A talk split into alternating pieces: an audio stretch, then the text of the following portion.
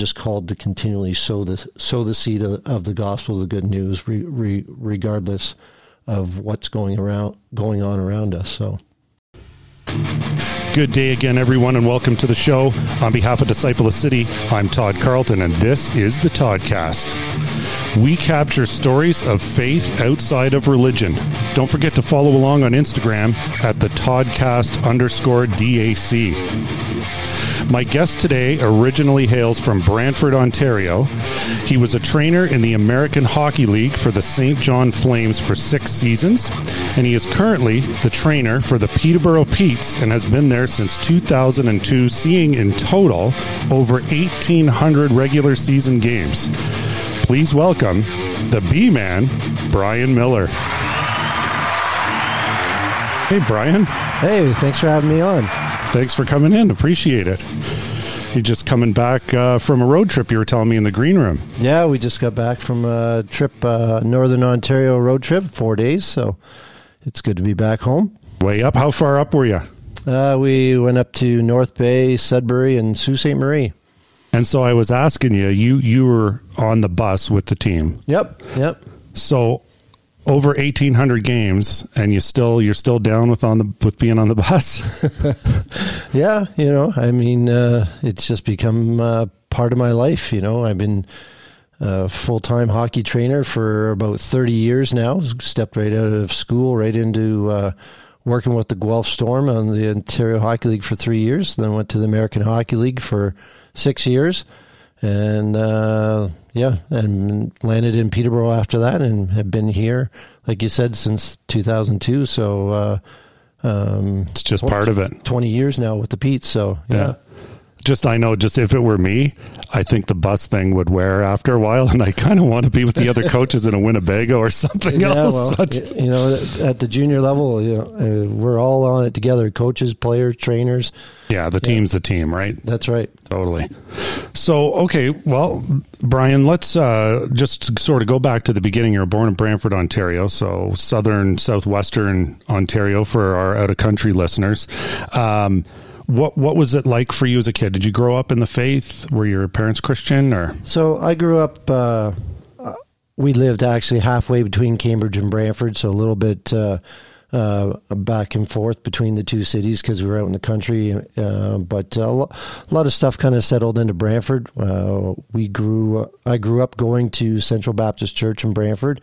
That was uh, that was our home church, and um, yeah, so I grew up here in the, the gospel message and going to Sunday school and uh, attending you know youth group and and all that uh, you know type of thing along with you know playing hockey and and those type of things too. So so you played hockey as a kid too. Yeah, I never played at any high level. I played in small town St. George, Ontario. For anybody who knows where that is, and at the time, I think it was maybe a thousand people, kind of uh, in St. George and in uh, in close there around. So, but uh, yeah, uh, it was uh, it was good for me. Really enjoyed and uh, loved playing the game of hockey when I when I played, and never thought at the time that you know down the road I would have a a, a career in hockey. But that's where God directed me. Um, you know, through school and stuff. So yeah. So as you as you grew up, did you can you tell us about how sort of your faith became your own and, and, like not the way you grew up in your parents? Like did you did you have a phase where you sort of drifted away or did you have a phase where you really started thinking about the depth of it or where did your faith become your own?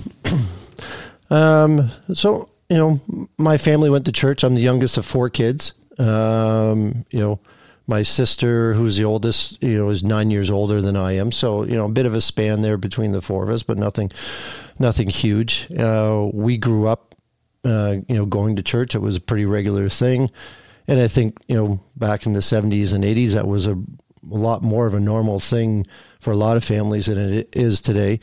Um, my parents are Christians. I wouldn't say that they were, you know, overly active, uh, you know, in the church. And, you know, they definitely, never uh, they never really pushed uh, pushed us in our belief, but they took us to church and and let us figure it out for ourselves, basically.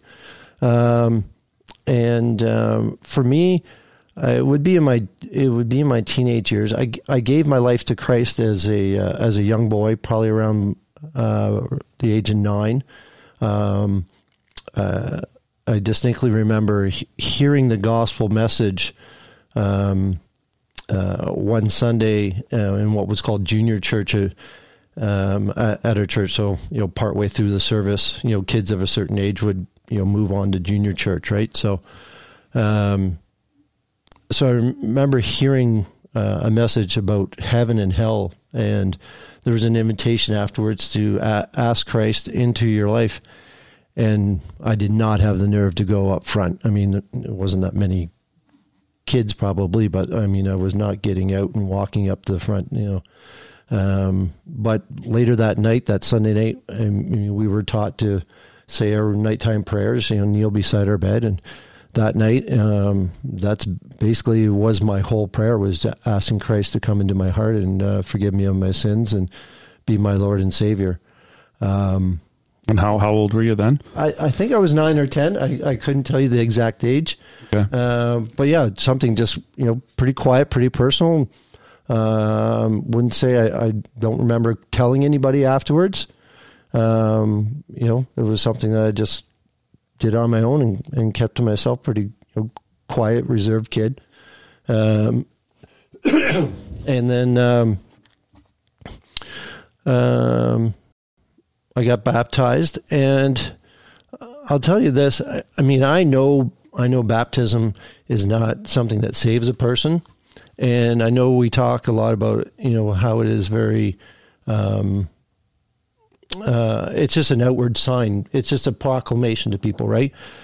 But for me personally, I I remember you know getting baptized at the front of the church, and there there was something very special that I felt deep inside in, in my soul, and the only way I can describe it to myself is there was a strong sense of goodness when I got baptized, um, which has obviously stuck with me, you know, all these years because I'm telling you now, right? Yeah. um, and I'm now you know in my fifties. So, um, so that was that was something you know that was pretty personal, pretty pretty important to me. Um,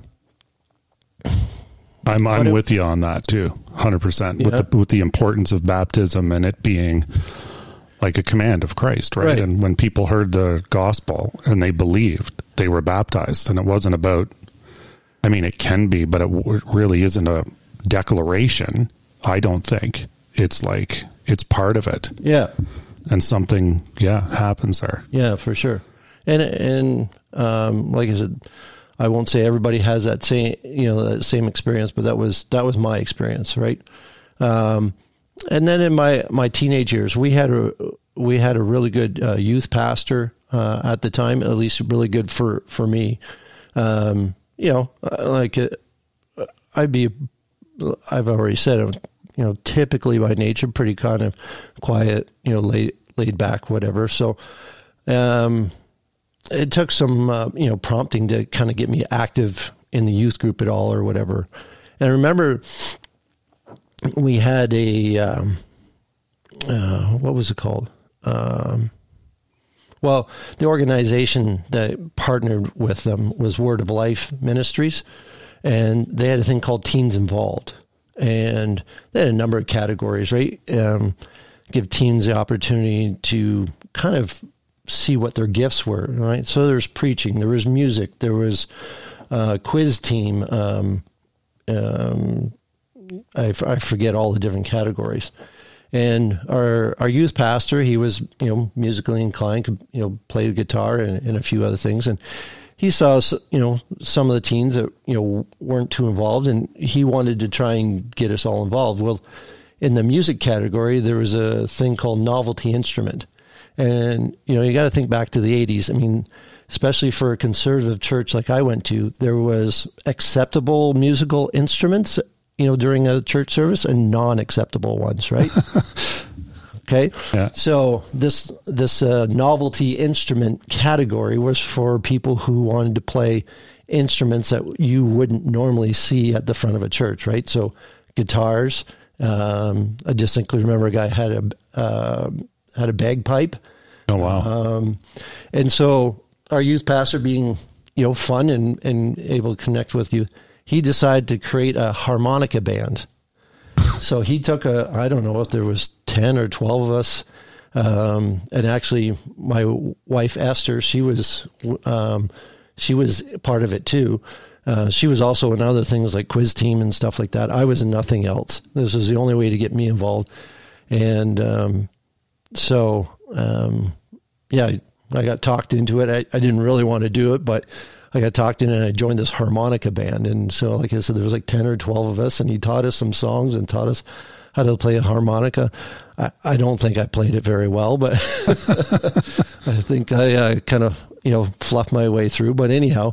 And that uh, was an accepted instrument or not? That, that was in the novelty instrument. So novelty. you know, so that would not you know at the time be accepted at the you know front of a church service right i mean yeah a lot of things have changed now but you know back then for a very conservative church you know there was a very small list of you know acceptable instruments and but they you know they thought outside the box for teenagers and said hey well you know there's lots of you know teenagers who wants to play want to play other instruments so we'll let them compete and yeah anyhow um we we did well we won our regional or whatever it was and moved on to the next stage or whatever. I forget exactly how it all played out, but at the next stage, there was, I guess you could say, kind of like a bit of a youth conferencing with it. I remember distinctly there was a speaker, and I remember being uh, that speaker really.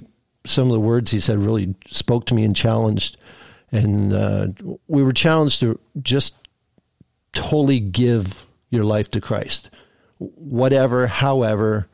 And uh, and I took that challenge. I accepted that challenge, and I said to God at the time, and I would have probably been about sixteen. I said, um, I said, Lord, I, I like playing sports. I don't play at any high level. I like playing a variety of sports.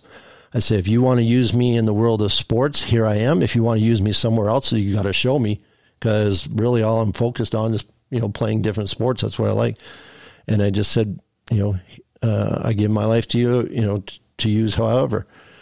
Um, and, and I would say, you know, probably put my Christian faith kind of in, you know, kind of cruise mode through there, and you know, went on went on to went on to university, and um, I like I went to Brock University. Um, Taking sports like yeah, well, yeah. So I went to Brock University um, taking phys ed. Right. Yeah. So um, not knowing really where I'd go with a phys ed degree, but just love the sports. Just kind of love the sports in general type thing, right? Yeah. So, um, and that's got to be a big that, that's got to be a big deal. You go from a small farming community to a big university. Yeah, and I'm sure my dad was kind of thinking, you know, where's he going with this? right? You know, because dad wasn't, you know, dad encouraged us, watch us playing hockey, but dad wasn't a sports playing guy. He, he grew up a farmer that's, you know, was basically, uh, we had a hobby farm. So, you know, dad had a full time job and then did all the hobby farming on the side. But he had two brothers that were full time Holstein farmers. And, you know, he just, uh, you know, his background was a lot of, you know, farming, right? So, mm. um, but um, yeah, so um, you know, Esther and I were dating at the time, and you know, we found a home church there in in St. Catharines. And was she going to the same university? Yeah, we ended up we ended up going. We were started dating in grade thirteen, and then uh, ended up uh, both landing, uh, getting accepted, and both going to Brock University, and um, and um, you know, dating through that time, and you know, church was imp- important to us. Uh, so you know, we sought out and found a found a home church, and so when we didn't go home on weekends, we had a church there in, in St. Catharines that we went to and stuff like that, and um, so um, yeah, that's kind of you know, um, kind of the you know the young years and yeah. know, kind of the challenge from from God, and then it was so you were going, you were going, you found a church and you were plugged in and stuff, but you had yep. said that you were kind of in like cruise control with your faith. So what do you mean? Like you were just more focused on sports than anything else? Is that what you mean? Like, yeah, I would say, but you were still going. And, was, uh, I was still going. And I, I mean, um, uh, I, I was, I would say I was minimally growing. Probably got growing more once I got out of out of my house and uh, had to, you know, got off to university and had to start making some of the own decisions, right? Like we started attending the the uh, Brock Christian Fellowship. You know, we found our own church, right? Those are things you do um, because you want to, not because your parents are telling you to, right? Yeah. Um, and so that those things would have sparked, you know, uh, growth and, and encouraged growth, right? Being around, you know, being in a new church, right? You know, getting outside that home church that you grew in um, I think for us was really good because we got to meet new Christians, and you know sometimes you can kind of get those blinders on going. You know, my church is the only church, and every other church I, I'm not too sure about, right? But you get out there and you meet other Christians, you meet you know new Christians, um, and and there was some. I would say there were some key people at that church. Um, older people, you know, in their 60s and stuff like that, that really kind of took us under their wing, very friendly to us. And, uh, and, and encouraged us and you know checked in and really you know really loved and you know cared cared for us right and uh, there was a couple years I have an aunt who lives in St. Catharines and so a couple years I lived on my own a couple years uh, you know I rented a, room in her place and um uh you know there was times my aunt was a church going person um I couldn't tell you exactly where her faith level is, but you know, I went to a different church than she did. She went to a United Church, and I wanted something more, you know, uh, with more depth than that. Um, but you know, and and out of total care and love, she'd say, "Why don't you, you know, you, you finally got a day off, you can sleep in, you know, why don't you just sleep in?" And I'm like, I, I'm like, I hear you, and I appreciate your love, but I want to go to church. And there was something about our church that we just really enjoyed, you know, going, seeing the people, hearing the message. You know, um, it's you know it, it was what what we needed, right? That that's had that. We, I, I, had that inner desire to attend. Yeah. Right. Um, and that's so that's so key, right? It's not supposed to be obligatory. You're supposed to want to go, right? Because if you don't want to go, you you'll end up stopping, right? So that's that's really important, right? Yeah. So, um, yeah, and, and so you know, um, I, I, I'm doing I'm doing pretty good in phys ed. You know, I, I don't have high marks, and almost everybody who does phys ed, you know, goes on to teachers college, right? And I did not have that average. I was not a strong academic student, you know, uh, getting those strong marks, and I knew um, I knew I wasn't going to get that average to get into teachers college anywhere. And so I didn't really know where I was going. I wouldn't say I was worried and stressed about it. I just didn't really know. And then um, I saw this sign up at, at Brock University. It said uh, uh, um, student trainers wanted for different sports teams. Well, hockey was one of those sports teams. I'm like, I really like hockey you know, um, you know, I've watched a little bit of the the Brock men's hockey team and stuff like that. It's like, well, you know, phys ed. Well, I'm gonna go, you know, the sports injury clinic and ask about this and, and find some stuff out. And so I went in there and talked to them, and uh, you know, it's you know, it's all volunteer and stuff like that. Um, I thought, you know, I'm gonna give gonna give this gonna give this a try. So they, you know, they brought me in, started training me you know, on the sports injury management and and the care and the first aid and all that type of stuff. And um, they they first put me with the men's rugby team, working with uh, someone who'd been a student trainer for a number of years, and the, and that was an eye opener because you know I knew nothing about the game of rugby really at all, and it's pretty uh, pretty intense and, and hard hitting and um, um, but there was something about that that I liked. There was something about, um, and the best way I can describe it now, and I wouldn't have described it then, but I describe it that way now. There's something about serving and caring for other people, and that's what you know the role of an athletic therapist, the role of uh, you know a trainer is is you really get to just focus on taking care of and serving other people.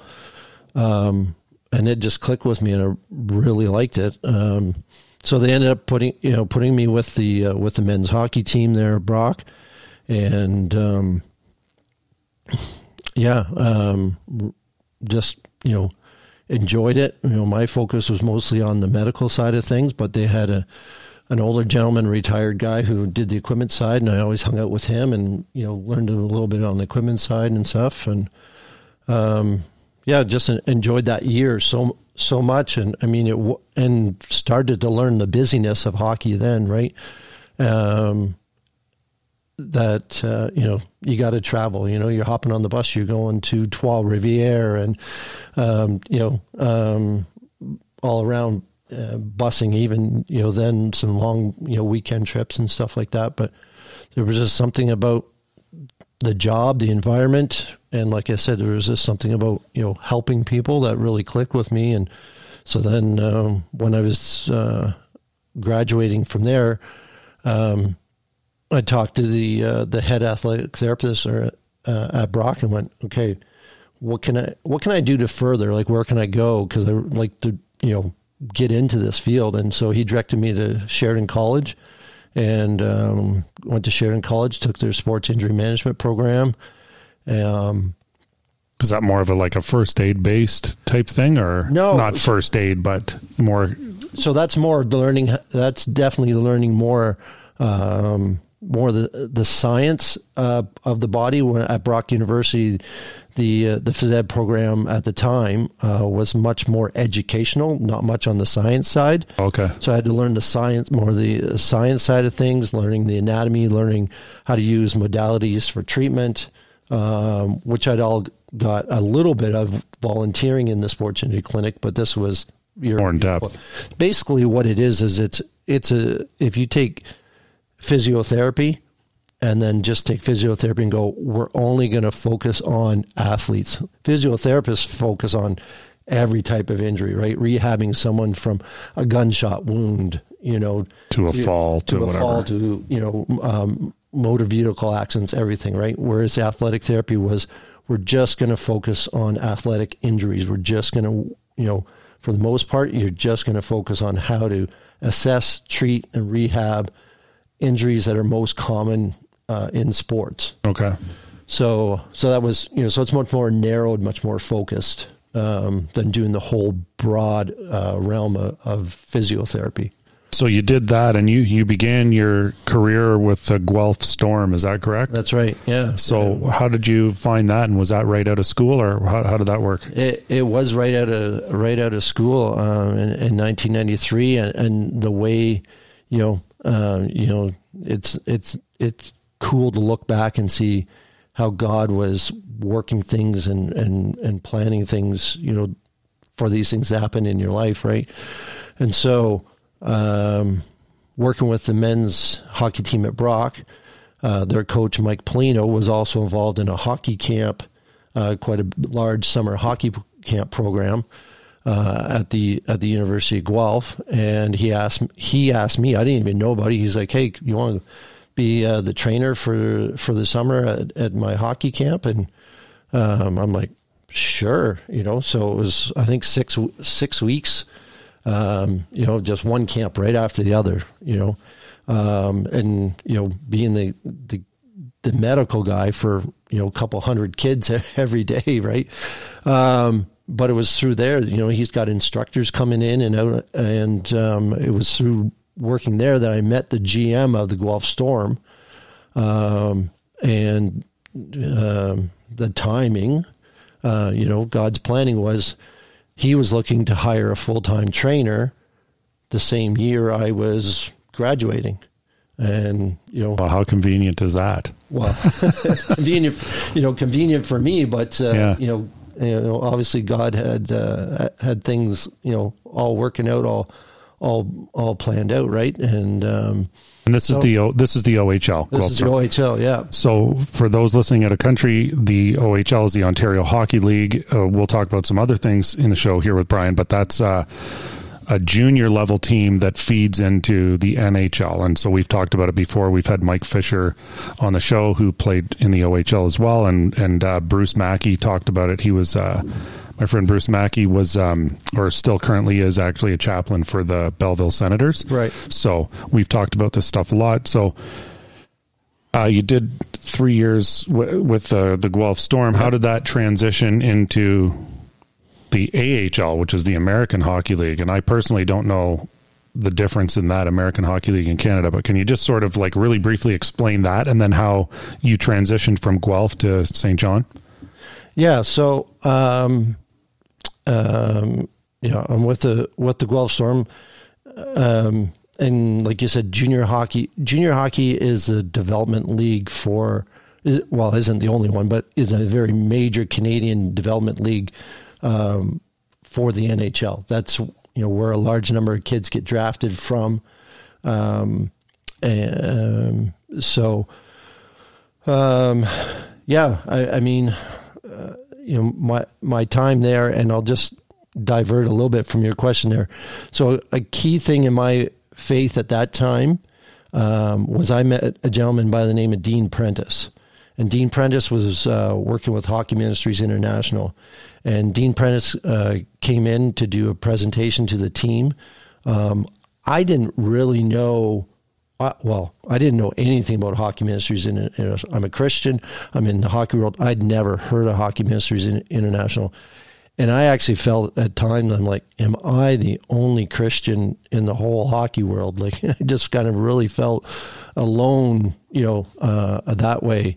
Um, and then, you know, one day, you know, our GM introduces Dean Prentice to the team, says he's got a little, you know, blurb to talk to guys from. And so he talked to the whole team for a little bit. And then he says, I got these VHS tapes. I got these videos called Beyond Belief. And it was a videotape that HM, that Hockey Ministries had done up. Um, and it was a witnessing tool. Um, Beyond Belief um, is the title of a Petra song uh, and they'd use this song as part of the video and you know kind of a, a hockey hype video, but using testimonies of hockey players in. Um, and I didn't even get a video. Like I was, you know, I'm sitting in the back going, I gotta get one of these. Like, um, and um, uh, the players snatched them all up, which is great because that's who they, that was who it was for. But I'm sitting there going, gee, how do I get one of these? And and, and I'm like, uh, I'm trying to remember Dean Prentice's name at the time, and I I knew that it, you know as part of the introduction said that he lived in Cambridge, um, so I didn't actually do anything kind of about it for the rest of the season. I don't remember where in the season that happened, but it was actually after the season was over. I'm like, I'm going to grab the phone book and see if I can find Dean Prentice. So Dean Prentice is is he played 22 years in the NHL. Like, do you think I could find his name in the phone book? I did. I found his name. You know, opened up the big phone book. You know, looked in in, in Cambridge. You know, and and found his phone number and cold called him and said, "Hey, you know, you drop video videos off the Guelph Storm. You know, I'm the trainer with the Guelph Storm, and um, he and his wife June. I mean." they took Esther and I under their wing, and that was huge um, for both of us. Um, you know, because I'm in the hockey world, that means my wife is in the hockey world. Because I mean, um, there's just so much, uh, so much time and spent as a trainer yeah. during that hockey season. Um, and when you're in a hockey town that you know has a has a team like that, you just get drawn in. So, you know, my life was hockey. My wife, you know, um, became part of it too. And Dean and June, you know, a, a, couple in their their sixties at the time, they just they just took us under their wing and um, you know really um, mentored us in a lot of ways. You know, as individuals, but then also as a Christian couple, and you know how to how to you know be witnesses in the uh, in the hockey world. Um, so um, yeah, so I spent three years with the with the Guelph Storm uh, as their trainer, and um, I had a des- desire to move up to you know uh, up to the pro hockey level. I mean, that's a, a lot of people's desires, right? Is to uh, is to climb the ranks, right? So, but I wasn't I wasn't deep into the into hockey. I don't really know how to do that very well, right? And wasn't super connected. You know I'll say, you know, I was a simple farm boy from, you know, um, you know, from rural Brantford or rural Cambridge, Ontario, right? But I had somebody tell me, um, they're like, hey, you know, um, the, the Calgary Flames are are hiring uh, for uh, for an athletic therapist with their farm team in the American Hockey League. Um, and I'm like, oh, really? Well, gee, I, w- I wonder how I you know how I go about applying for this. And so I went to my boss. I went to my GM and I said, hey, I, I, uh, I I've heard about this, you know. Um, and he's like, well, do up a resume and I'll you know he showed me he helped me how to how to apply for it. Um, and what I didn't know at the time was the Calgary Flames were actually talking to him about coming on as a scout. So he already had a relationship active and ongoing with the Calgary Flames. And what I didn't know either was, um, you know, when I when I applied, um, uh, I guess they said to they said to him because he'd been a GM and involved in the league for for a number of years. They said to him, they said, "Well, who do you think are the top trainers in the in the Ontario Hockey League?" And he told them that I will, in his opinion, I was one of the top three. In his opinion, I didn't know my GM thought that much of me. Oh, that's great. Um, and um, so, uh, anyhow, um, got you know got interviewed and um, got hired August fifteenth. Now, in the hockey world, August fifteenth is is pretty late in the season because for us, we were at the Guelph Storm. We were two weeks away from training camp opening up, um, and um, and basically, you know, so when they hired me August fifteenth, you know, my I'm already in in go mode, getting things ready for training camp, and they're like, "Yeah, we need you down here in two weeks." And I'm like, "Oh, wow. okay." So, I mean, fortunately, we were renting; we didn't have to, you know, sell a house or anything at the time, but you know, we still had to give, you know, notice. Um, Esther and I um, our first our firstborn, uh, you know, had our firstborn son. So Josh was less than a year old, um, coming up to turning a year old. Um, and so, you know, it was kind of a, a quick whirlwind, you know, uh, spin and, and, and turnabout. But, um, yeah, kind of, you know, moving up in the ranks, you know, yes, you've got to have a good, good resume, but it's also the hockey world, as big as it is, is very small at the time, and it is uh, very often it's about uh, you can say who you know, or more so who knows you. Yeah. Right. Um, to to help you when you when you apply and, and, and give reference for you. So that was a big move. It's interesting too that the farm teams are so far away from the actual team. Just out of my own personal curiosity, why why is that? Or yeah, is there any reason for it? Well, I don't I don't know if there's real been reasons. I, I, think it's more, it's a lot different now than it was before. Um, as far as locations, you know, I, I, I think you've definitely seen a certain amount of shifting to bringing the farm teams closer uh, to the home teams. Um, but to to a certain degree, it was about um, where could you find a community that's large enough to support the farm team, the farm team in attendance. But I mean, some of the and it was structured differently back then uh, in a number of different ways. Sometimes the NHL team owned the franchise, and sometimes local owners owned the franchise. Um, and so, um, you know, much more complicated than I ever really you know dove into. But there was a there was a phase of a certain number of years where there was a shift of a number of, especially Canadian um, based NHL teams, put their farm teams out east. So uh, you know, Moncton had a team, Fredericton had a team, Saint John had a team, uh, Halifax had a team. Like there was uh, St. John's, Newfoundland uh, has the baby Leafs there. Um, and so, f- if you're so, listening, so, th- so there's a little pocket. Yeah. And just for people that are listening out of country, we're talking halfway across the country to the Calgary Flames. This is a different time zone and like it's a significant distance. You're not driving. Yeah. So, um, so yeah. So, um, yeah. So there was a little pocket there for a while, and then they slowly kind of went again for whatever reasons, you know, whether you know it what you know the finances didn't make sense or or whatever, but teams started leaving, you know, kind of gradually one after the other, and you know now there's you know no American Hockey League teams out there at all. But you know for for I don't know, uh, quite a few years there in the in the '90s. You know, there was there was several uh, other Canadian teams kind of grouped up their their uh, their franchises out there. I, I, I would have to think part of it is about you know trying to keep a certain amount of your expenses in Canadian dollars versus in American dollars, right, for the Canadian franchises. Right. And so you did you did six seasons, six seasons out there. So what? Uh, what's the transition? What's the transition to the Petes from there?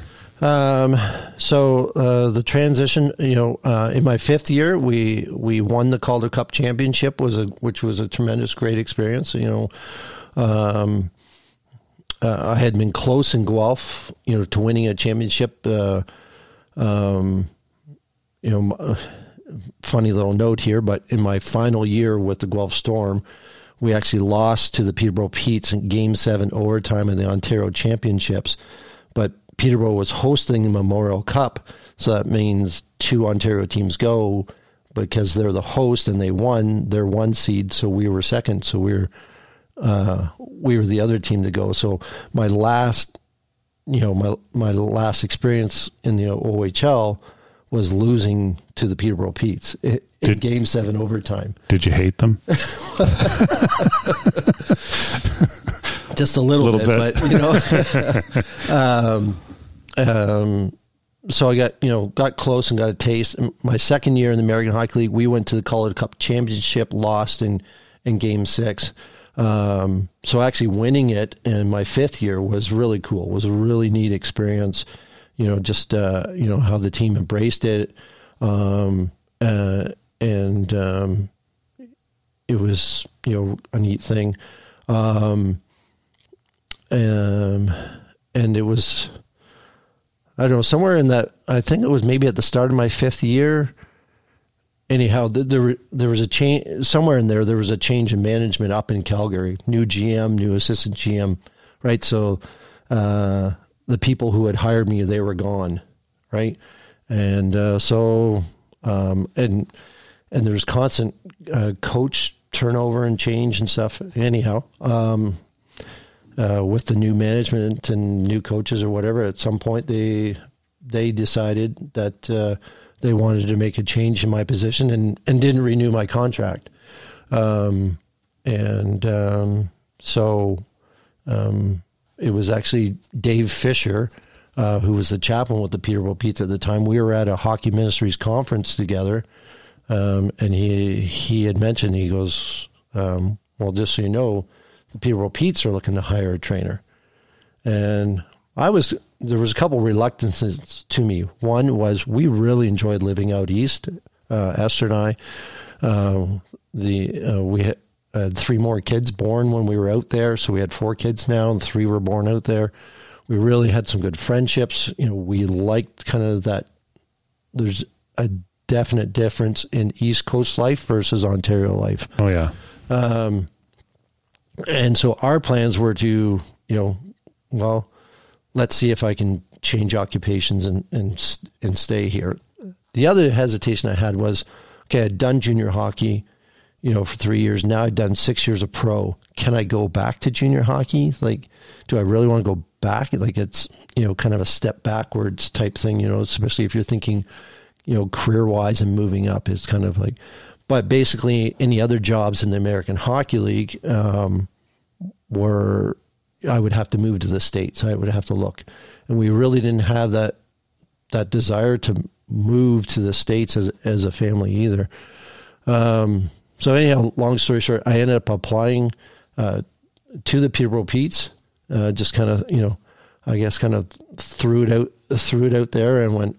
You got. I don't know what plans you have for us. You know, um, I was also pursuing a job opportunity in, in Saint John that I thought was going to go somewhere. It was a pharmaceutical rep job, and I thought it was, you know, it was going to be a you know good way to stay out there and you know kind of stay in the medical side of things, but transition over. And uh, anyhow, um, that just kept being delayed and being delayed, and you know, kind of stalling and not going anywhere. But um, after I applied to the Peterborough Petes, you know, obviously God's hand was in that, and uh, and that move that move forward, you know, pretty rapidly, pretty quickly, and you know.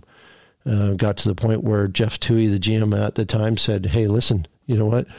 Um, I'm, I'm going to offer you the job. You think about it. You get back to me because uh, I, I was I was full honest with him. I'm like, you know, I'm trying to make up my mind whether coming back to junior hockey is is you know is the move I want to make. And you know, he's like, well, I'm going to offer you the position, and I don't know what the amount of time was, a few days or a week or something like that. He, you know, he has to talk about it with your wife and you know get back to me because it involved a, a move. And you know, Jeff was a you know pretty good you know pretty strong family guy, and you know wanted to make sure the, our whole family was you know in you know to uh, to make that move. So yeah, yeah. So um, our youngest Noah, he was.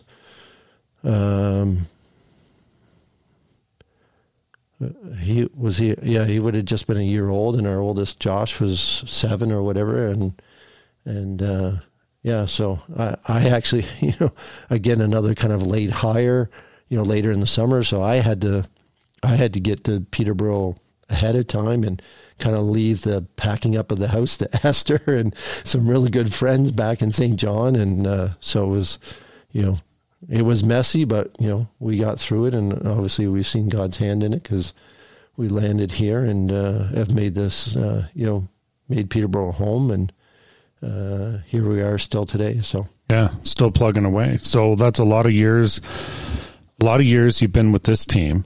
So a lot of kids that you've seen through. And when you came here, David Fisher was the chaplain? That's correct, yeah. So there's an official chaplain role there available for people if they want to talk to somebody. But I mean, over the years, so many kids you would have seen come through there. Have you had, and I know like you're not the chaplain, you have a role to do and stuff like that. But still, as a Christian, has there been has there been any stories that you could share that that somebody's really touched your heart, or has anybody come to you and just knowing that you're a Christian and asked you stuff, or just words of wisdom you've given to some of these kids that you might have seen struggling?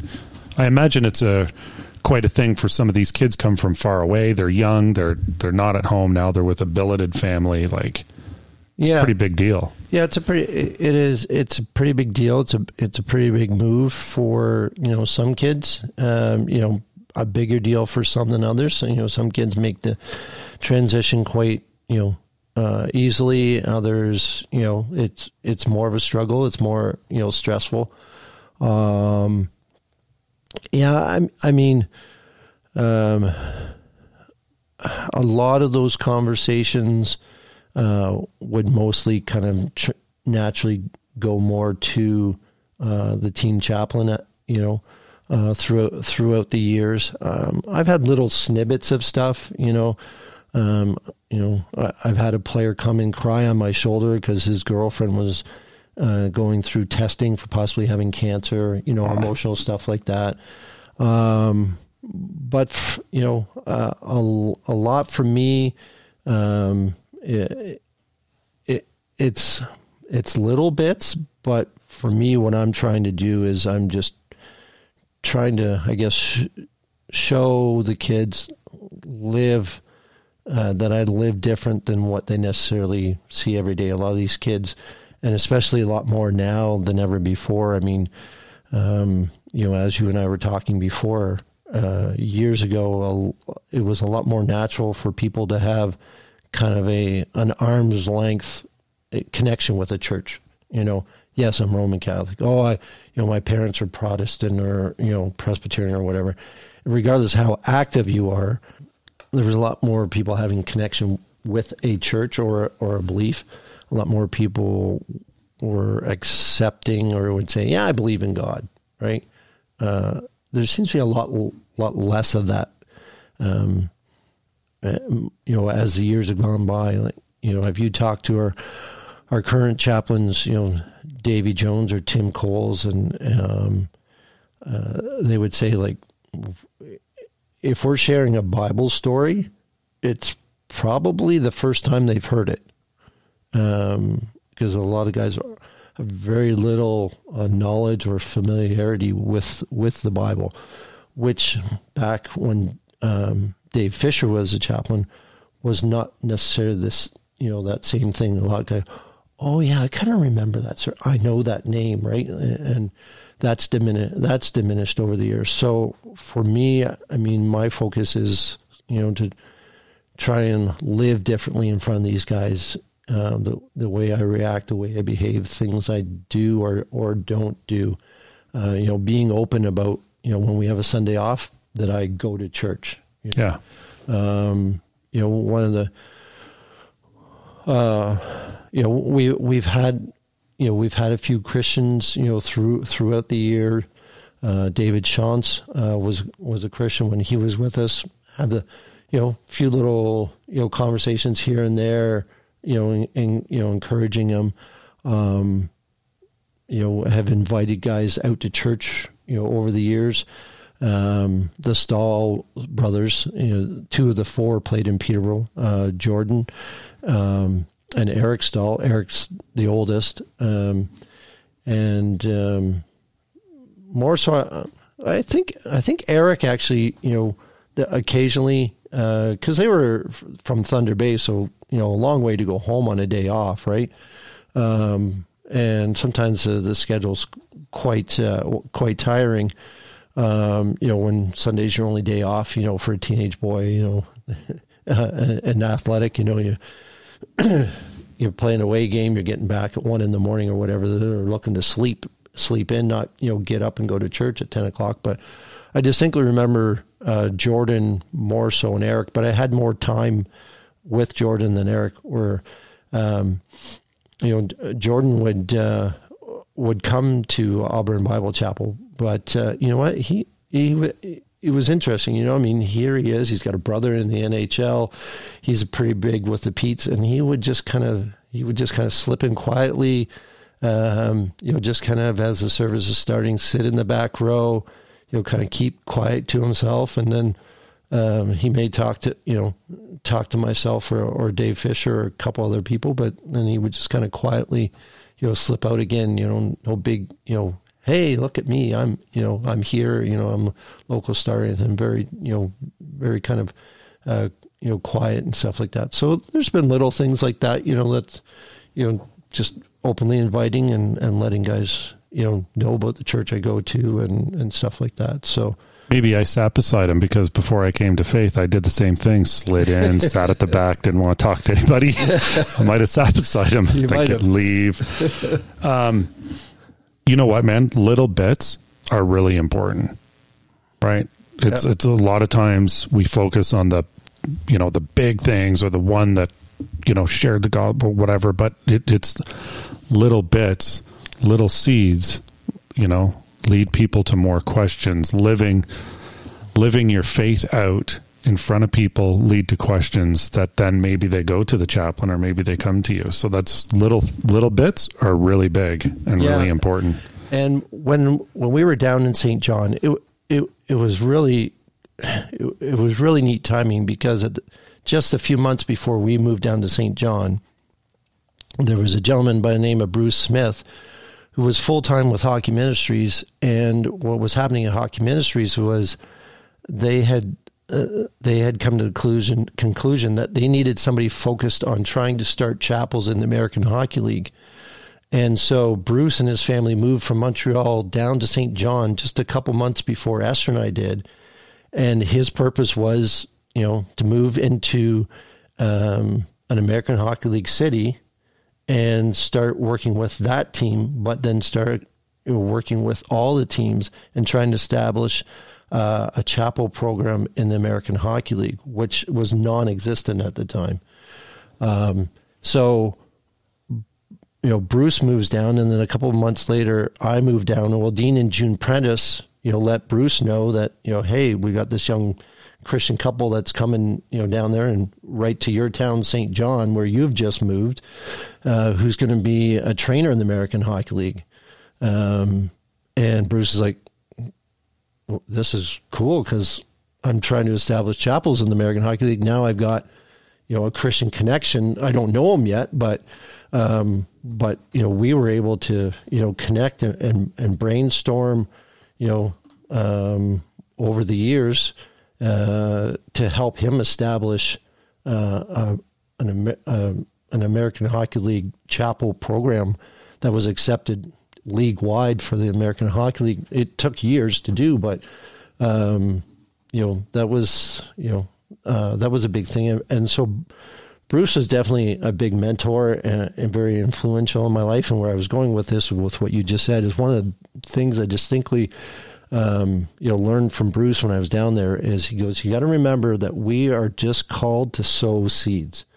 We do not make the seeds grow. We do not harvest the seeds. God's in control of that. But what we've been asked to do is sow the seeds of the gospel wherever we go, and however you can do that. Um, you know, whether it's by word, by action, by both. But we're just called to continually sow the sow the seed of, of the gospel, the good news, re, re, regardless of what's going around going on around us. So, Amen. Some wise words right there, Bruce. Yeah, yeah. Um, Brian, we're um, we're we're coming close to the end, so I really thank you for coming. But I just wanted to ask you in the green room, you were telling me, and I saw it online too about the invention that you made. Okay, and let's have a little plug because it's actually really kind of neat, and for somebody with your experience over the years, um, it's, it's just a fantastic it's just a fantastic invention. So you should tell us about your the skates there a little bit. So I've got an invention called Option B skate straps. So it's basically Velcro straps to replace skate laces. I didn't, you know, I didn't want to put time or effort into you know skate, you know, inventing a new skate. It was just like skate laces. It's always been skate laces, and tying skates um, is the toughest part of ice skating, right? Uh, little kids struggle to do it on their own, so parents are doing it all the time for them. Um, and um, so I thought, well, hey, listen, you know, there's already Velcro straps on shoes. Why can't we come up with a system to put Velcro straps onto onto skates? And so the system I came up with, uh, I took the prototype to Nash Sports, which is in Buckhorn. Um, they're a, a hockey manufacturing company um, and I said, "Hey, this is my prototype. What do you think? Uh, can you make it look pretty?"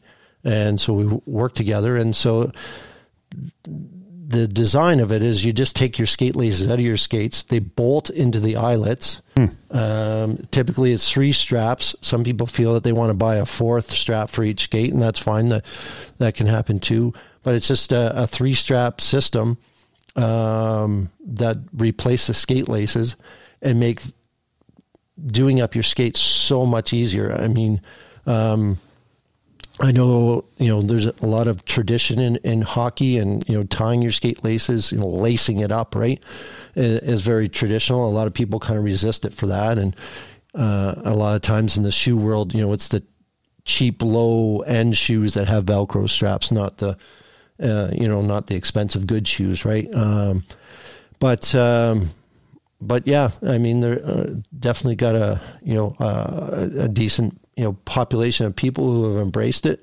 Um, Where do you find them? Uh, well, I've got. Uh, you can buy them directly from Nash Sports, uh, and you can find that information on my website, chooseoptionb.com. Um, YouTube, there's there's videos to uh, show. Again, search Option B skate straps on YouTube, and you'll see we've got a number of videos. I've got a video how to install them how quick they are to uh, to put on to take off. Um, I did very early on. Uh, I, I, took it to the Dragon's Den. Uh, there oh. was an audition here in Peterborough. I went to the one in Peterborough. Got asked to actually go into Toronto and, and present it to the Dragons. Uh, I never made one of the airings. Um, and obviously, they didn't put any money in because I'm not sitting here rich and famous. But um, but you know, I w- again, it was very, very early on in, in the in the straps, and um, yeah, I, I, mean, we've got some some regular, you know, st- steady sales. I've you know, I, have got messages from people uh, around the world. You know, I, I, had a gentleman a few years ago who bought a hundred to take to Russia. Wow, you know, s- stuff like that. But um, yeah, it just really simplifies um, uh, doing up your skates, and uh, and honestly um, I've got some people that you know they like their laces for hockey, but it's an absolute no brainer for outdoor skating. Because one of the big things with outdoor skating is you know You're out Cold. there minus 20 and you're trying to tie your laces or you're trying to tie your kids' laces for them and you're warming your fingers and your armpits in between. um, and then if the kid's out there for a long time, you know, those knots get wet and then they freeze. And then you're trying to undo a frozen knot. And, you know, the, the strap system is, is an absolute no brainer. Um, you know, especially for people who have home rinks or little rinks close by where the kids can just grab their skates and just go and put them on themselves uh, versus, you know, having you know having a parent tie their skates and then wear skate guards as they you know try and safely go across the road and through a snowbank and stuff like that and you know with the velcro straps it's just simple uh, it really simplifies things so That's awesome. Well, good luck with that business venture. thanks in addition to it, man. Thanks for coming in today and, and sharing your stories. Uh, it's really interesting how God placed people along your journey to disciple and just mentor you and be with you. It's really awesome. Um, I just have one final question for you, man. sure Um, if if you had, uh, you know, coming down the future, if you you had a kid join, you know, join the Pete's, or or a young kid join the Pete's who who came to you and had questions about his faith because he grew up in it, but it hadn't been real to him. You know, and you know how you talked about how when you got out onto your own, how it was something that you actually wanted to do. yeah What would you say to explain the realism of who Jesus is to this person who say grew up religious, but really there's more to it? What would you say to them? yeah I, I, I would have to talk you know and and and you know hear their story see where they're at. Um, but you know I, I think what you what you're trying to say is you know get that sense of um, as has the relationship or has their beliefs in God become a relationship yet? Because I think it's when your uh, your belief uh, in Jesus and God, when it becomes a relationship with God and Jesus, that's when it really became real. When you when you recognize it's not just something, uh, you know, that you do, and it's not just you know a, a checklist of do's and don'ts, but when it is uh, someone that you interact with. Um, on a on a on a daily regular basis that you can truly uh, when you truly have a relationship and have that sense of love then you know um, that it's real to you. And then you you will want to do things like read your bible. You'll want to go to church. You'll want to interact uh, with people of, of similar belief going um, you know, going to a group that is now your extended family. Relationship. That's great. Thanks, Brian. Thank you. Appreciate the time. Yeah, appreciate you coming in. Thank you very much for sharing your story. Take care, brother. Will do. God bless.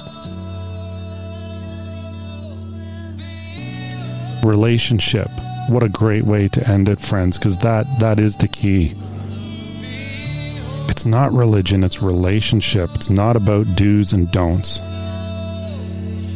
And in Brian's life, he loved the sports, but he just wanted that relationship with God. How can I serve you? What what can I do? I just want to serve you. And God led him around to serve others in this sport that he loves, to help them with injury, to be there for them, and God placed people in his life along the way to continue that relationship.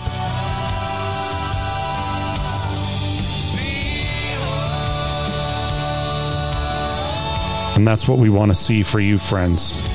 Realize that it's relationship, and he wants a relationship with you.